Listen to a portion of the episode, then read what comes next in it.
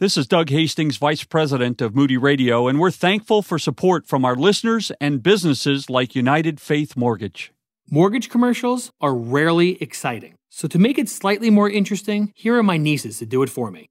So, interest rates continue to drop like my sister's baby teeth. Come on, Uncle Ryan had to say the same thing last year. That's true. Last year, it was rates are boring talk historically low. And now this year, there's somehow even more boring talk historically lower than the previous boring talk historically low. Sounds boring. But for so many listeners who just haven't wanted to deal with it, refinancing right now could save you massive amounts of Lego sets. Rates have gotten that low. Some borrowers could potentially save hundreds monthly and tens and tens of thousands over the life of a loan. And if you didn't put 20% down before, some could even stop having to pay PMI. Give Uncle Ryan a shot. We are United Faith Mortgage. United Faith Mortgage is a DBA of United Mortgage Corp., 25 Melville Park Road, Melville, New York. Licensed mortgage banker. For all licensing information, go to nmlsconsumeraccess.org. Corporate NMLS number 1330. Equal housing lender. Not licensed in Alaska, Hawaii, Georgia, Massachusetts, North Dakota, South Dakota, and Utah. You're listening to the Today in the Word radio podcast. This week, we bring you five messages the late Vance Havner presented during a church conference on discernment. Vance Havner was a pastor, author, and evangelist from North Carolina. Now, here is Vance Havner on Today in the Word radio. Yesterday, we thought together about discerning the truth. Our discernment verse this morning is Matthew 16:3 about discerning the times. Ye can discern the face of the sky, but can you not discern the signs uh, of the times? We read in the Old Testament that the children of Issachar had understanding of the times to know what Israel ought to do. They didn't just have a knowledge of the times, they had a knowledge that produced an understanding of the times that led to a further knowledge of what to do. Some people know a lot about the times, but they don't know what to do. And then we read in uh, the New Testament that we are to know the times, and that knowing the seasons, that now it is high time to awake out of sleep. Everybody knows that old tale about the farmer whose clock went on a rampage and struck 17 in the middle of the night. And he ran around all over the place, waking everybody up, saying, Get up, it's later than it ever has been before. Well, it is. And you don't have to have a clock to strike 17 to tell you that. There is no other possible explanation of these frightening times than the New Testament doctrine of the last days. Now, the brethren don't all agree on the details. They don't all agree on the millennium. And I have some fine friends in the faith who don't see a lot of this program like I do, or perhaps like the majority, but uh, it's not a basis for Christian fellowship, your eschatological views, although I think it's a pretty good key to what you might believe about the rest of it. Uh, I can still have fellowship on other grounds with some of them. I'm reminded of the man who separated from his wife and he built her a house right next to his.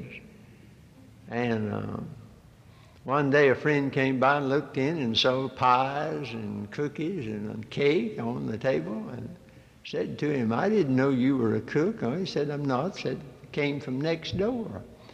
He said, Well, why in the world don't you and that woman live together? He said, Nobody could live with that woman, but you couldn't ask for a better neighbor. So, uh, we may not be able to get along under the same roof in eschatology on some things, still we can be neighbors. And I reserve that right. Uh, we've had famines and pestilences and earthquakes and wars and rumors of wars and men's hearts failing them for fear from the beginning, but never with such frequency and such intensity and never converging concurrently as they are now. And uh, the picture, I think, is that of anarchy in the world and apostasy in the professing church and apathy in the true church. Jesus said, uh, Because lawlessness shall abound, the love of the majority, that is, in the original, the love of most, will wax cold. That's exactly where we are. And you'd have to be blind in both eyes and bereft of your brains not to see the hand of God assembling the pieces of the world puzzle before your very eyes. It's not popular with some churchmen who want to cooperate with this world order to superimpose a counterfeit kingdom of God on an unregenerate society. We can indeed discern the face of the sky, and we're so smart we can ride through the sky to the moon, but here on earth, We've run into an impasse in every direction. In a day of experts who think they have the answer when they don't even know what the question is. The prophet Jeremiah writes about those who cry peace, peace when there's no peace. And the apostle Paul writes about those who say uh, peace and safety or security. And he says, uh, when you hear that, why, sudden destruction comes. The Christians just the other way around from everybody else on earth. When they say peace and safety, uh, when it's anything that's good news to them is bad news for Christian because he says sudden destruction is coming. But you turn it the other way around. When men's hearts fail them and all these signs appear, that's bad news. But the Bible says when you see that, lift up your heads for your redemption draws not. Bad news is good news, and good news is bad news for a Christian. And we're living in a world that's torn by strife and violence, and we can say with Jeremiah, we looked for peace, but no good came, and for a time of health, and behold, trouble. We'd all like to see the battle flags furled, but when men say peace and security, sudden destruction cometh. Vietnam will not be the last battlefield, for the final conflict will be, we believe, in the Middle East. Uh, no doubt many of you have seen the last battlefield in the valley of Esdraelon, and when I saw it, I remembered what Douglas MacArthur said. If we do not now devise some more equitable system, Armageddon will be upon us. And the great general summed it up when he said this the problem is basically theological. That's quite a statement for a, an army man to make. And involves a spiritual recrudescence. It must be of the Spirit if we're to save the flesh. Now, strangely enough, when Douglas MacArthur said that, he almost repeated what had been said years before by another great American who spent his best years seeking world peace and then died a physical wreck in dejection and defeat. Woodrow Wilson went to Europe at the end of World War I at the height of his career and was welcomed as a Messiah. And uh, then, just a little later on, broken in body and bruised in spirit, he gathered together what little strength he had left. And he said this The sum of the matter is this that our civilization cannot survive materially if it is not redeemed spiritually. It can be saved only by being permeated by the Spirit of Christ and being made free and happy by the practices that sprang out of that Spirit. Only thus can discontent be driven out and all the shadows flee from the road ahead. Now put that together. MacArthur, the problem is basically theological. Wilson, the sum of the matter is our civilization cannot survive materially if it is not redeemed spiritually. And since Woodrow Wilson's day, he went over there for peace, and then FDR went to Yalta, and Truman went to Potsdam, and LBJ went to Glassboro, and Nixon went to Peking and Moscow, and Ford went to Vladivostok and to Japan. But world peace doesn't come that way, by the way of diplomacy and summit conferences. As MacArthur said again, military alliances and balances of power and leagues of nations all in time fail, leaving the only path to be the way of the crucible of war. And that's what we get back to every time when Franklin D. Roosevelt started over there, some sage wrote in one of our papers, uh, the president was writing on the liner Manhattan, and this cynic said, The Messiah is not on the Manhattan, which was well said. When Woodrow Wilson wrote the last thing he ever wrote, the road away from revolution. He sounded so little like his confident self of earlier days. And some people thought that it was pathetic, but it wasn't. It was prophetic. He never stood any taller than when all the Presbyterian in him came to the forefront. And he said we can be saved only by being permeated by the Spirit of Christ. World peace is basically a theological problem. Any kind of peace is a theological problem, if you want to put it that way. Peace for the individual comes only through personal faith in Jesus Christ. Peace with God through our Lord Jesus Christ. And uh, then uh, peace in our hearts, peace of God, which passes understanding. And peace for the world will come uh, only by the return of our Lord. The world is not going to be Christianized, never will be Christianized. It ought to be evangelized. Christians ought to support their government in trying to prevent all the wars we can prevent and have all the law and order we can have. But in the context and in the framework of God's plan and purpose in history, God's history within history, because that's what it is, tells us where we're going. The doctrine that world peace awaits the return of our Lord is very unpopular and very distasteful, even to some churchmen today. A.J. Gordon was a great Baptist preacher in Boston. And uh, he took a stand in his day. It, it, doesn't make you popular to come out and take a positive stand. I could name a leading Baptist educator of some years ago, uh, well known, who said, an enigmatical book's enigmatical allusion to the period of a thousand years and the idea that Christ must return to accompany by force what he could not do by the gospel was ridiculous to him.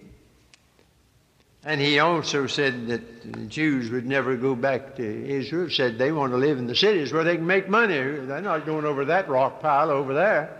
But we've seen the desert blossom as the rose, and the, the gentleman's uh, statement's been refuted. But the Christian who understands his Bible is not deceived by cries of peace, and there's no peace. When they shall say, it says, when they shall say this and that, you know better. Bible told Christian knows that the earth and the works in it are going to be burned up. I, I personally believe that Jesus is coming back and uh, this present earth is going to be redeemed. It's going to be made over like it was to start with. Now that's not the final that's not the final heaven. But I take great joy in that. I'm a great lover of the outdoors. One of my hobbies is bird watching. They say that's sissy, but Teddy Roosevelt was a bird watcher, and he wasn't a sissy. And John Stott of England's one of their greatest preachers, and he's an inveterate bird watcher. He got up the other day over there where they knew his habits and said, uh, took as his text, uh, you know, consider the fowls of the air. He said, now that means watch birds. Well, I like to think that one of these days, and I don't know, I, I believe that you must admit it, that uh, you can't refute it anyway, that the time may come when this thing's going to be made over pretty, and I'm going to be one of the saints that's going to reign and rule here. You know, sometimes when I get out walking down, I get out in some fine part of town and run into these keep out signs. Get off the grass. You don't belong here. Keep out. And I say, that's all right. You can have it. It's all coming back to me anyhow one of these days. Because the meek shall inherit the earth. Somebody said that's the only way they'll get it. Well, we're going to get it. And I tell them, I say, you may have the lease, brother. I got the deed. It's coming back to God's people. So I have a time over that on.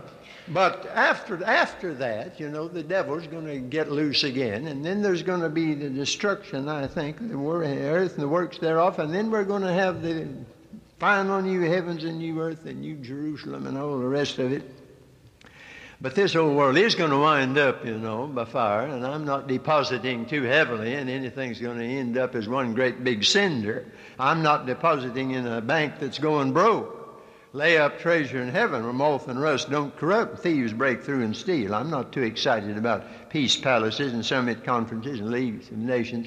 I stood in Geneva and looked down at that uh, peace palace there, and they thought that uh, there's where it could be done. Then I looked up to where one of Switzerland's most majestic and world known mountains reared its shoulders way up among the clouds.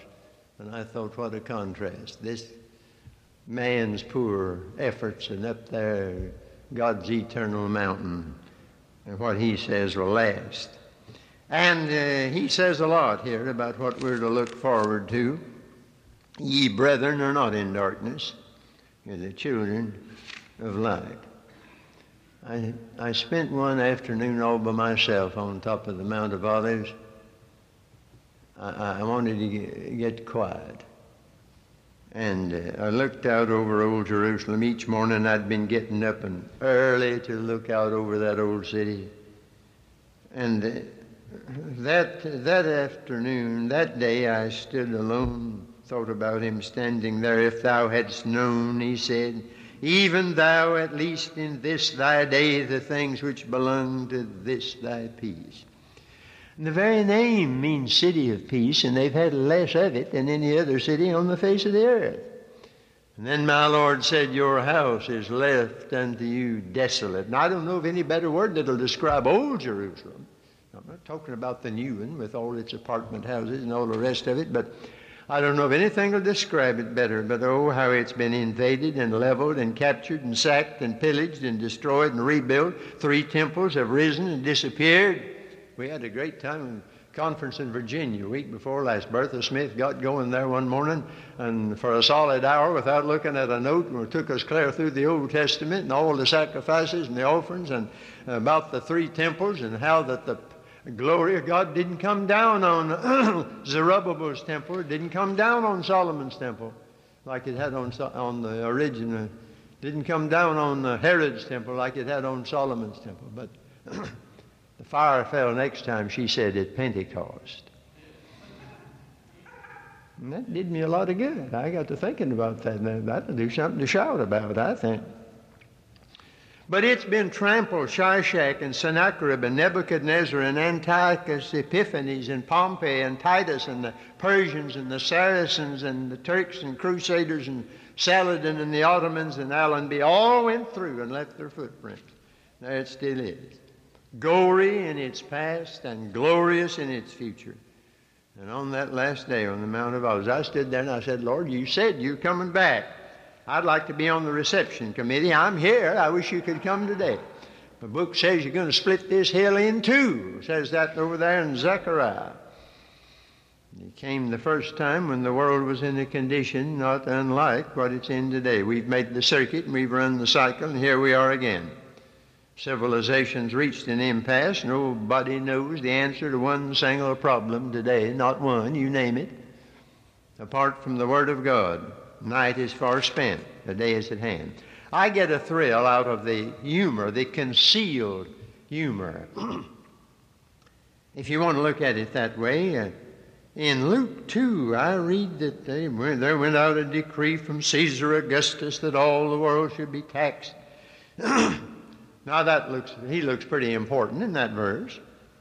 And all went to be taxed, everyone to his own city, but God. Uh, that wasn't God's, uh, he wasn't moving in that except to provide a setting for verse 4. Here's where God was moving. And Joseph also went up from Galilee to be taxed with Mary, his espoused wife. That's where God was moving. You wouldn't have given them a second look if you'd seen that little peasant couple on their way up to the great taxation. But that's where God is moving. Then you turn over to chapter 3, and if you want to read a who's who, you've got it there. Now, in the 15th year of the reign of Tiberius Caesar, Pontius Pilate being governor of Judea, and Herod being tetrarch of Galilee, and his brother Philip tetrarch of Iturea and of the region of Trachonitis, and Lysanias the tetrarch of Abilene, Annas and Caiaphas being the high priest, my, my. You talk about a list of notables, but what comes next? They were just window dressing. The Word of God came unto John in the wilderness. That's where God was moving. These big shots thought they had it made. They just provided background. And that's the way it always has been. Oh, we're living in a great time. I heard a radio preacher the other day who certainly, if he had any eschatology, I couldn't detect what it was, but his text was, When these things begin to come to pass, lift up your heads, day of redemption draws nigh, but he was talking about brotherhood and socialism through education, legislation, sanitation, ventilation, and all the rest of it. And I said, Lord, have mercy on you in a day of beasts and seals and trumpets and four horsemen and the harlot and the beast and scorpions and dragons and a sea of glass mingled with fire and earthquakes and fallen stars and Babylon and the bottomless pit and the 666 and the downfall of Babylon, the great white city coming down. Brother, it's no time to tiptoe through the tulips. That's not my picture of it at all. And I'm living, you want to know what time it is, beloved? It's until. Next time somebody asks you what time it is, say, well, it's until. Now, he might think you had wheels in your head, but it might give you a chance to say something. I'm amazed at the untils of my New Testament. There's your watch. He which hath begun a good work will perform it until the day of Jesus Christ. I'm waiting until he which hindereth is taken out of the way. I'm judging nothing before the time until the Lord come, until the times of the Gentiles be fulfilled, until the fullness of the Gentiles be come in. I'm holding fast what I have until he come. I want to be sincere and without offense till the day of Jesus Christ, till he send forth judgment unto victory, until he puts all things under his feet, until he subdues all things unto himself. I want to show forth the Lord's death until he come when I partake of the Lord's table. We're living in the great until. that great preacher I mentioned a while ago, A.J. Gordon, on his tombstone are just these words until he come. He knew what time it was. I was down here in Cordele, Cordele, Georgia, somewhere in a conference. And uh, I preached along this line, and dear brother wrote to me, and since then I've been getting letters. I've used it elsewhere, and I've been getting letters that instead of saying yours truly and so on, they wind up until. And I kind of like that, you know. the last thing that my dear wife managed to scribble and how she could write in the condition she was in, I do not, do not know. But I have it. I've got it put away. She'd heard this. And the last written message, I can make it out, barely legible. And it said, I'm going through things I can't tell you about until. And that was it. So I'm waiting for the great until. And we're going to find out a lot of things we don't know now then. So you can afford, it won't be long. I had lunch with R.G. Lee in his home the other day, and he's, in that new book of his, he's got the sweetest poem, and he doesn't credit it to anybody. I wonder if he wrote it. It winds up in just a little while. Every verse ends in just a little while. Everything's going to clear up in just a little while. We're living in a strange hour. I was in Jacksonville meetings, and from my hotel, it was the time when the last batch of astronauts went up, and I watched them from the uh, TV over in the corner. But I could go and look out the window into a park that I didn't dare walk in. Wasn't safe. Smart enough to go to the moon and not safe enough to walk in the park. That's where we are. That's the paradox of these times. You say there are no signs. I spoke at Southwestern the other day to that great crowd of preacher boys. And uh, I think most of them must believe like I do about this thing because I got a roaring response when I said, when you see a fellow who says there are no signs, you've just seen another sign. I don't know of any placard that advertises it better than this guy goes around and says there aren't any signs. You say, well, how could the voice of an archangel wake anybody? Well, they don't say that now. You can blow a horn in New York and be heard in Australia. If we can deafen ears around the world with a horn, an archangel ought to be able to wake up the dead with a trumpet, it seems to me. Well, some people say all you can do is just be ready. No, it isn't. I believe in being ready, but they were expectant. That's another matter. When I was a pastor and went around calling, uh, my members seemed to be more or less ready when I came, but some of them didn't seem to be hilariously anticipating my visit.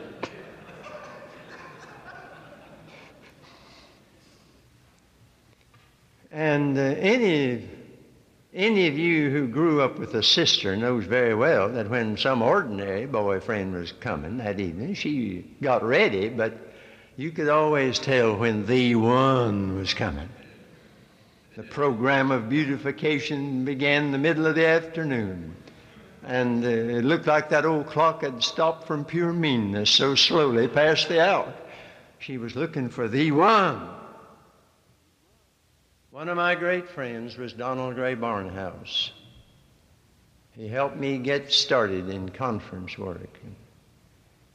A brilliant man who could preach in French as easily as in English, he knew his Bible.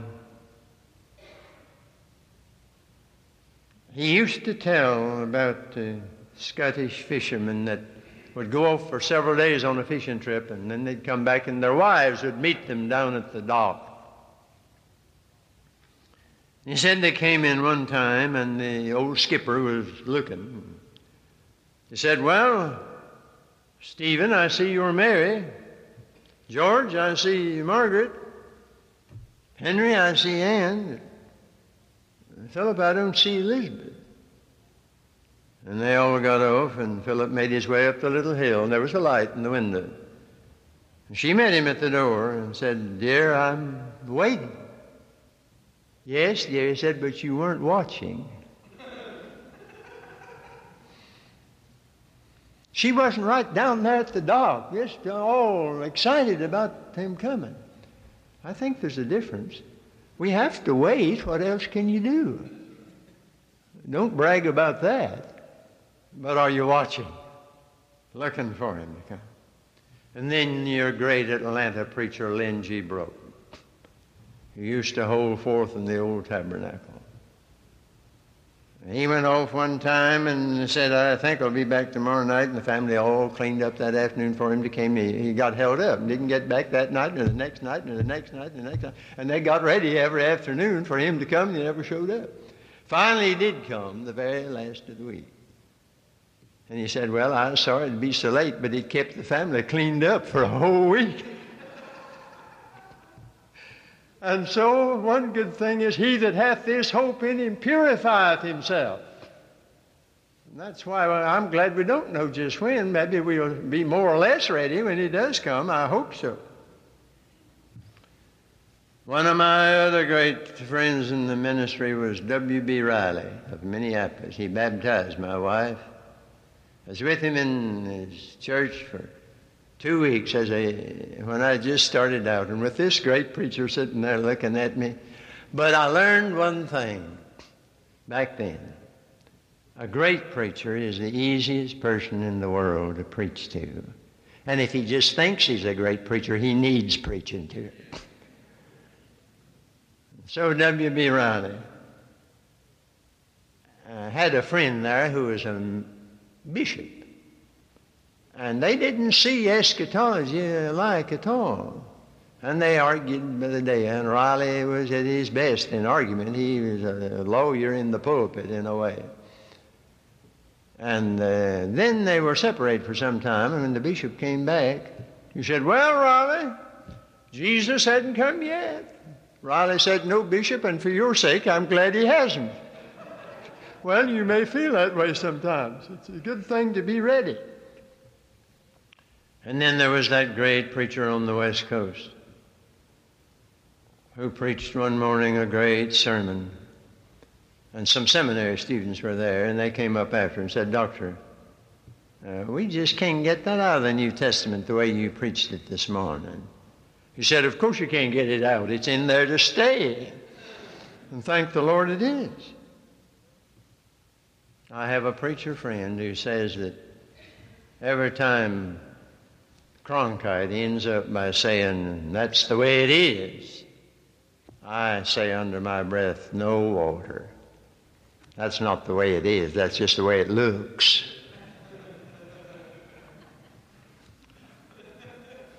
I feel that way, you know. I find myself on my strolls many times saying under my breath those immortal lines of James Russell Lowell Careless seems the great avenger.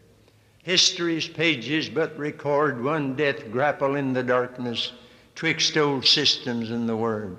Truth forever on the scaffold, wrong forever on the throne. That's the way it looks.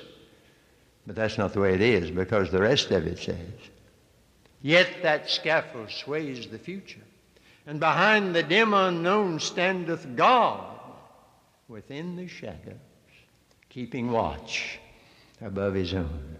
That's the way it is. It's a good thing to get straight in the difference between the way it looks and the way it is.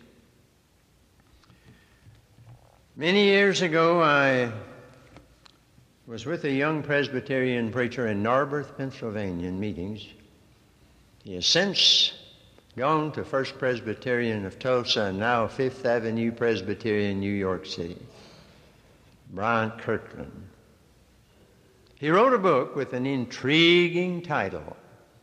I'm charmed with the title Home Before Dark. I wrote to him the other day about that. It set me thinking. I don't know how you feel. I look at some of you this morning that are in my age bracket, I think. I won't dwell on that for your comfort. But uh, your original equipment's playing out. You're showing signs of wear and tear.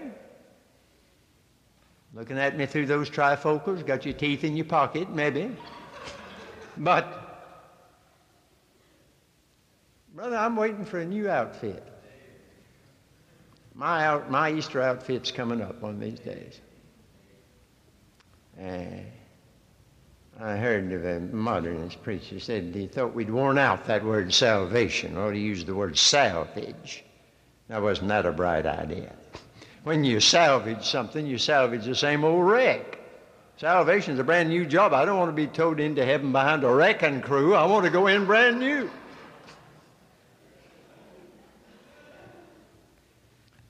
But I find myself and you'll excuse me for being personal about this, but I want to get home before dark. In several ways. If it please the Lord, I'd like to go before my faculties play out. Sometimes it doesn't work that way. Oh, I went to see one of my preacher brethren. He's gone to heaven now. But just, just a couple of months ago, and I'm afraid that when I saw him and he looked at me, I'm, afraid, I'm afraid my face registered my amazement. Such a husky specimen he had been. And I looked at him. Hadn't been able to preach, he hadn't for a long time. If they took him to church, he'd sit there and cry. I can't imagine him sitting in church crying. And I found myself saying, Lord, if it's all right with you, I, would like to go before that something like that hits me. I think about another dear friend of mine that, oh, what a preacher, what a preacher. You've heard him. But now, with hardening of the arteries, he forgets. He tells a story and then he forgets where he is and he can't get it together. I'd like to go before that kind of dark. I'd like to go before another kind of dark. You're never safe till you get home. You're saved, but you're never safe from making some big blunder. And if you make that big blunder, they'll all remember that big blunder and forget every blessed thing you did back up the road. They'll say, yes, yes, but I'd like to go for that. My friend Dr. Culbertson, president of Moody Institute, had a poem he was very fond of. I, I can't quote it all, but in it, don't let me, Lord, get to the place where I'm a workless worker in a working world. I'd like to go before that. Then I'd like to get home, and I think I will, before it gets dark in this world, because the lights are going out. And they're going out fast. But uh, it's the darkness before the dawn for whoever's ready. My old daddy used to, when I started out as a boy, I was only 12 for three, nearly four years. I went around preaching, and he went with me. Then, when I was old enough to travel around in my teens, he'd meet me at Newton, North Carolina, at the little railroad station. I can see him yet standing by that little old Ford Roadster with that old blue serge suit on. It hadn't been pressed since the day he bought it. I'd go up to him, and the first thing he'd ask would be, How did you get along? And you know, Father and I had an understanding when I was a kid that whenever I, wherever I wandered in the afternoon, I was expected to be home before sundown, before dark. And I've thought that one of these days when I get home and the train rounds the final curve in Grand Central Station, uh, I, I, expect Father to be there, not in the old blue serge suit, but in the robes of glory, and I wouldn't be a bit surprised if the first thing he'd ask me would be, How did you get along? And I'll say, Well, pretty well, and I owe you, I owe a lot of it to you. And then I think I'll say, Dad, you remember when I used to had to get home before sunset? Thank God I'm home before dark. And may that be your prayer. You've been listening to the Today in the Word radio podcast and one of five messages the late Vance Havner presented during a church conference on discernment. Vance Havner was a pastor, author, and evangelist from North Carolina. Audio copies of this and many other messages from the podcast are available at moodyaudio.com. Today in the Word Radio is a production of Moody Radio, a ministry of the Moody Bible Institute.